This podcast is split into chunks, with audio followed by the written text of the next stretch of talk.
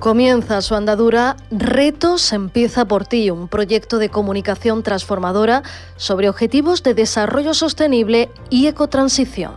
Un proyecto realizado a través de la Agencia Andaluza de Cooperación Internacional para el Desarrollo, enmarcado en la Agenda 2030 para que avancemos hacia la sostenibilidad, siempre desde lo local desde casa. Retos Empieza por ti será llevado a cabo desde EMA RTV, la Asociación de Emisoras Municipales y Comunitarias de Andalucía, en las siguientes localidades: Las Cabezas de San Juan en Sevilla, Campillos en Málaga, Conir en Cádiz y Nerva en Huelva. Empieza por ti implica a las vecinas y vecinos de cada uno de estos lugares para hacer más sostenible su municipio y su hogar a través de pequeñitos pasos que llamaremos retos.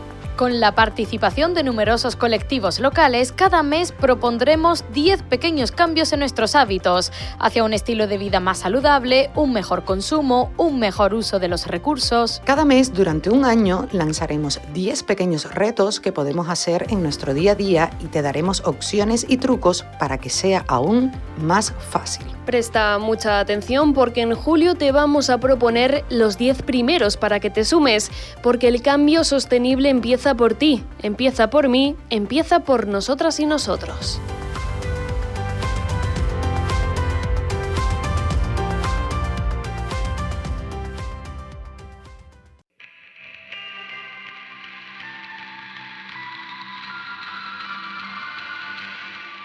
En la onda local de Andalucía, Empieza por ti. Buenas prácticas locales para favorecer la ecotransición y la consecución de los ODS en nuestros municipios.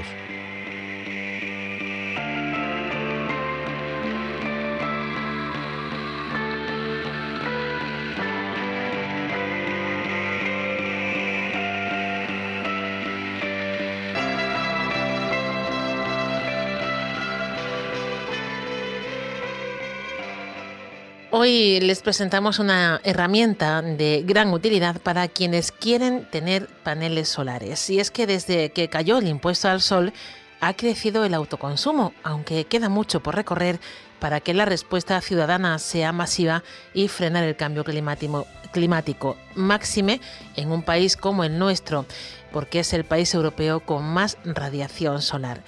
Es una calculadora que busca allanar el camino para quienes están interesados en el autoconsumo. La conocemos con María Prado, responsable de Clima, Energía y Movilidad de Greenpeace. Bienvenida, María. Hola, muchas gracias, eh, encantada. Bueno, habéis publicado esta calculadora y guía de autoconsumo solar. Eh, bueno, ¿con qué objetivo, qué es lo que contempláis en estas dos herramientas? Pues mira, eh, son dos herramientas cuya intención es que sean ágiles, rápidas y útiles para que cualquier persona, cualquier hogar, cualquier familia pueda, por un lado, eh, calcular rápidamente cuánto le costaría una instalación, calcular cuál sería el ahorro para su hogar y su factura de la luz.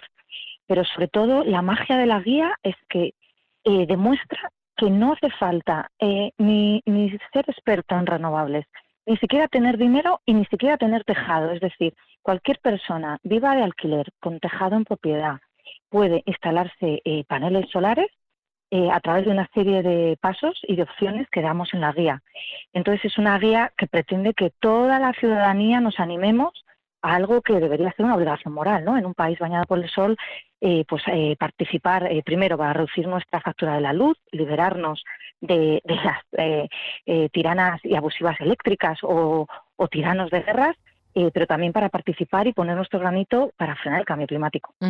Es habitual y, ya forma parte del paisaje ver eh, viviendas que son, eso sí, unifamiliares, eh, que tienen en sus tejados paneles solares, pero bueno, gran parte de la población en nuestro país vive en, zonas, en, bloques de pisos, ¿no? que comparten con, otras familias. Em, en esos casos es igual de sencillo instalar los paneles solares y y se nos eh, asesora cómo hacerlo en esta, en esta guía? Pues mira, has dado con un dato clave y es que en este país el 70% de la población vivimos en bloques de vecinos y desgraciadamente en bloques solo se está instalando el 1% eh, del, del, autoconsumo que se instala, es decir, ha pegado un, bueno, ha, tenido un, un despegue eh, espectacular en los últimos años, todos vemos las casas aisladas, los chales con placas, pero ¿y los edificios qué? Bueno, pues esta guía explica los pasos para que cualquier comunidad de vecinos pueda hacerlo. Es cierto que es más lento, todavía hay trabas, pero también la suben el individual y lo hemos conseguido. Entonces, pues es un momento de entre todos eh, empujar, presionar y hacerlo. Eh, hay pasos, eh, las instaladoras saben cómo hacerlo y si no hay que exigirlo y buscarlo porque la ley lo permite y, bueno, es, nuestro derecho. Decías en, en la primera intervención, María, que no hace falta dinero, tampoco espacio. Eh, ¿Dónde está la magia entonces? Eh, pues si no tenemos un tejado y no tenemos tampoco recursos económicos para poder instalarlo, eh, ¿cómo podemos hacerlo? Pues sí, decía que esta es la magia porque es algo que, que casi nadie conocemos.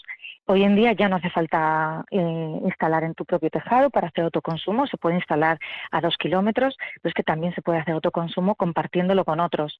Eh, el ayuntamiento puede ser un, puede jugar un rol fundamental poniendo a, disposición del vecindario los tejados públicos. También se puede instalar en lugares remotos, haciendo bueno autoconsumo en, eh, en otros lugares, invirtiendo desde 50 euros que todo el mundo tiene 50 euros para invertir en, bueno, en plataformas de inversión junto con otros que, que, preparan y abren, abren el espacio a la participación para recibir o un descuento en la factura de la luz, un kilovatios, o un interés económico. Entonces, esto ya es para todo el mundo. Ya no hace falta tenerlo en tu propio tejado. Puedes tener el autoconsumo eh, o a dos kilómetros o mucho más lejos con otras personas. Eh, bueno, imaginemos que cada, eh, cada persona, cada familia, cada hogar tiene su propia casuística, si somos propietarios, estamos de alquiler, si tenemos tejado, si los vecinos están con nosotros o no, en fin, son muchas variables las que, las que se abren. Eh, entonces, esta herramienta, ¿a qué nos ayuda? ¿Qué es lo que podemos conseguir tanto con la calculadora, por un lado, como con esa guía de autoconsumo solar? Bueno, la calculadora eh, yo creo que lo, interesante es que es fácil y es rápido. Puedes jugar rápidamente a, bueno, me quiero reducir mm, menos o más energía para ver pues cuántas placas, cuánto te puede costar y ajustarlo a tus necesidades. Y la guía, lo interesante y, súper práctico es que todo el mundo va a verse reflejado, todo el mundo va a poder escoger su camino vivo de alquiler o vivo en propiedad. Y vivo en propiedad en una casa eh, aislada, en un chalet o en un bloque.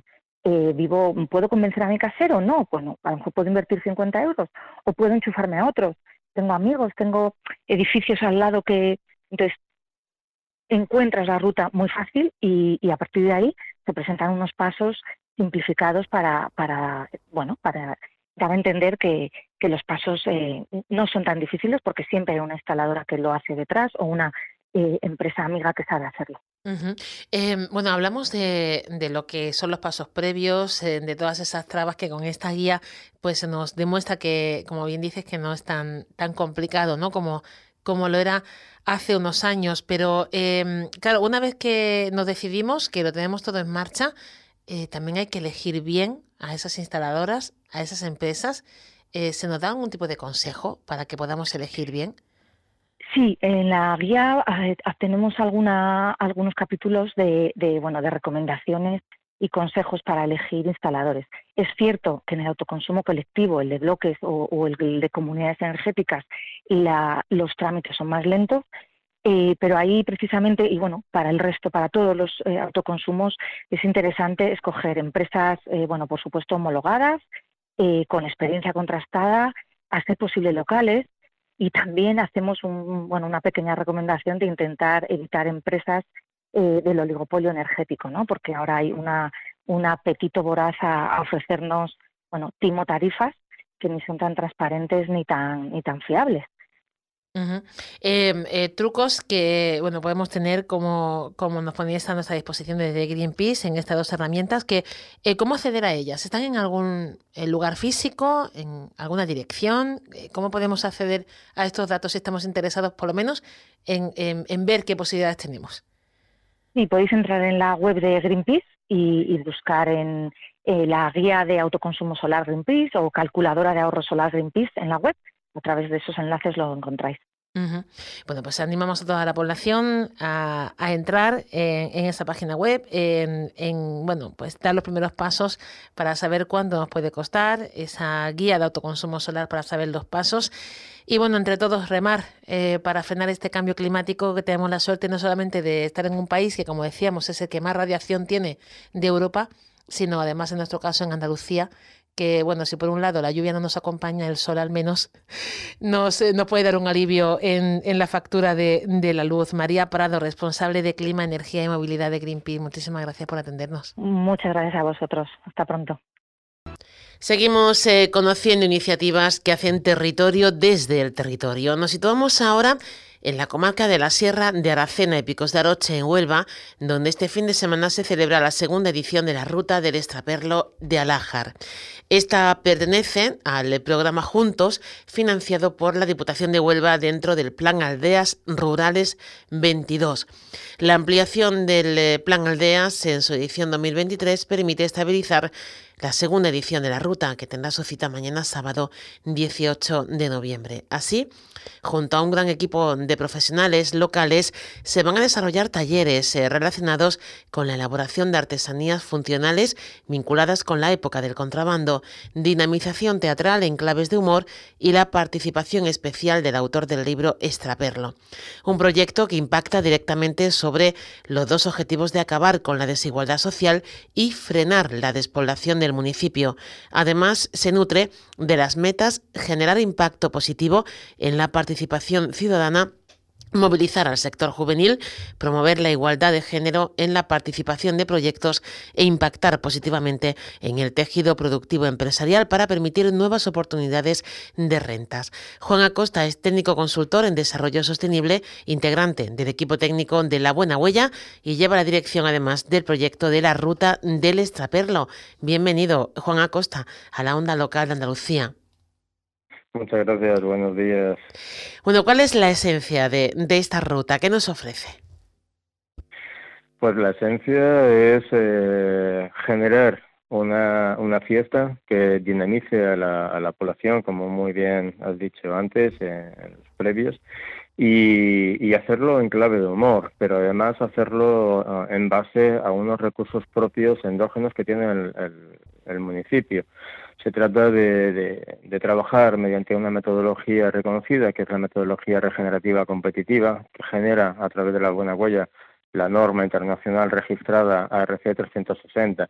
Al final es decir qué es lo que tenemos, qué es lo que somos y a partir de esa base generar nuevos recursos invirtiendo en el propio municipio. Entonces, trabajamos a partir de, de la propia cultura, del, de poner en valor una, en este caso, pues una época que ha sido muy importante en el desarrollo de la, de la sierra, en, en, tonos de supervivencia, como es el contrabando y a partir de una época dura y difícil la, la, recuperamos para eso, para ponerla en valor en la propia población, para que la población genere orgullo propio y además eh, convertirla eh, en una fiesta que genere, que genere economía sobre todo, que genere eh, factores de, de paro frente a la despoblación rural y que genere movilización social. ¿no? Eh, ¿Por, qué se organiza eh, en esta zona? Por, qué se pone el contrabando como atractivo turístico concretamente en, en los picos de Roche, en Aracena? Pues surge de, reunir a la población con la idea de decir, bueno, vamos a generar una, una estructura, digamos, que, que permita estabilizarse a lo largo del tiempo y que genere nuevos recursos económicos para que la población joven pueda tener de dónde tirar a la hora de quedarse en el, en el propio municipio y no tenga que salir fuera. Y del debate interno, eh, pues bueno, se, se plantea tirar eh, de la puesta en valor eh, de, de algo histórico y siempre en la población local se tiene como mucho orgullo de forma natural sobre eh, oficios tradicionales que, que, en los municipios eh, era en la sierra hemos conocido pues infinidad de, de, oficios eh, basados en, en, en, el hierro, en la cestería, en el olivo, en la madera, en el cuero, o sea, ha habido mucha riqueza cultural en cuanto al, a la realización de, de, utilitarios con diferentes materias primas, pero que desgraciadamente a lo largo de todo este tiempo, pues con, con el turismo no sostenible mmm, ha ido en detrimento de la propia cultura. Entonces, uh -huh. en ese debate interno de recuperar eh, parte de nuestra cultura y ponerla en valor, pues se decidió que, la época del contrabando es una época de mucha controversia, mm, donde ha habido muchos eh, episodios, digamos, de, de, dificultad, pero también ah, es una época en la que se puede generar muchas situaciones, ¿no? De, toque de humor, en clave de humor o, de, anécdotas que son las que se explican a lo largo del recorrido. Entonces era una época apropiada porque se puede tirar del, de la puesta en valor de esos de esa artesanía tradicional local y además luego también utilizar a la propia población, porque estamos hablando de una época muy reciente, pues eh, utilizar a la propia población para que sea eh, de forma propia quien explique todas esas anécdotas que han ido viviendo en la época del contrabando y que puedan difundirlas con, con a, nivel de, turismo, ¿no? Eh, bueno, ¿cuándo se, se puede participar en esta ruta de, del extraperlo? ¿Y qué actividades hay dentro de ella? Pues la segunda edición de la Ruta del Extraperlo tendrá lugar el día 18, el sábado mm, de noviembre, y empieza, o sea, el punto de encuentro con toda la gente que quiere hacer la, ruta teatralizada se da lugar a las 10, se da cita a las 10 de la mañana del sábado en la parada de autobuses que hay justo a pie de carretera eh, antes de iniciar la subida a la aldea del Calabacino. Una vez que esté toda la gente reunida, mm, entre gente del Calabacino, que forma parte del proyecto, y población local, que está integrada tanto en la primera edición como en esta segunda, se inicia la ruta que llevará mm, a toda la población hasta la meseta de la Peña de Ares Montano y Cuevas de Alájar. Allí eh, ya la gente es recibida por toda la fiesta que se hará en la eh, en la huerta romana y donde hay gente preparada con materiales, diferentes materiales primos para hacer talleres de forma participativa, para integrar, por ejemplo, eh, enseñar a la gente cómo se, eh, se acarrea con, con mulas o, cómo es el trato con, con, un burro y que puedan tener paseos a lo largo de, la meseta en la Peña de Remontano o talleres de cestería, va a haber talleres también de, de corcho, se puede trabajar con el, con el cuero y sobre todo pues habrá digamos una muestra de, de, enseres históricos representativos de esa época del extraperlo en la sierra concretamente y una escenificación del extraperlo también de la mano de, de Expedigon Vázquez Tejero que es el noblista historiador que realizó en el 2014 la publicación de, mm. de la novela Extraperlo ¿no? y que ha, ha venido a dar apoyo al proyecto presentándose con esta muestra de, de enseres. Y eh, sobre todo también una cosa que en la primera edición fue como muy espectacular, que le gustó mucho a la gente, es que siempre trabajar los sketches eh, teatralizados de, de, lo que ha sido, lo que ha significado el extraperlo, ¿no? Con, los dos bandos, la parte legal y la parte de la población, con, la tensión entre ellos, a través de, personajes, ¿no? Que, que están ambientados, disfrazados y que van a estar allí generando interacciones con el público, pues es, es un poco el, colofón de esta, de esta fiesta. Bueno, ¿y qué, qué ODS se toca esta ruta del Extraperlo, Juan? Pues un poco como me gusta decir, la ruta del extraperlo es mucho más que una, que una fiesta, precisamente por eso, porque detrás de lo que la gente ve cuando disfruta in situ de, de, la ruta. Lo que venimos trabajando desde que se inicia el, el proyecto, ¿no? El, el, proyecto en realidad se llama Cohesión Social para la Construcción Colectiva de Alájar en el marco de la Agenda 2030 y que como es muy larga acortamos como programa juntos juntos porque es un intento de eh, abrazar todas las poblaciones, todos los núcleos, tanto aldeas como núcleo principal, para trabajar conjuntamente por la propia población a través de los ODS. Efectivamente, entonces eh, tratamos de mejorar eh, las relaciones entre los núcleos de población del municipio, erradicando las desigualdades y promoviendo la cooperación vecinal mediante el desarrollo endógeno, la igualdad de género, la participación juvenil y la despoblación. Eh, para ello tocamos lo que es eh, ODS directos, que es el 4 para la educación, hacia la sostenibilidad, el ODS 5 para la igualdad de género, el 8 para el desarrollo económico sostenible, el 10 para la desigualdad social y el 17, que trata de fomentar todas las alianzas posibles para generar redes entre la población.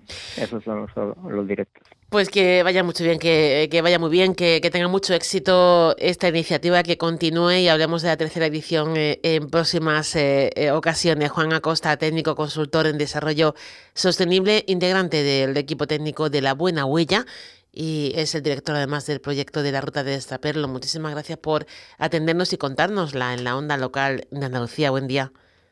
Buenos días, muchísimas gracias.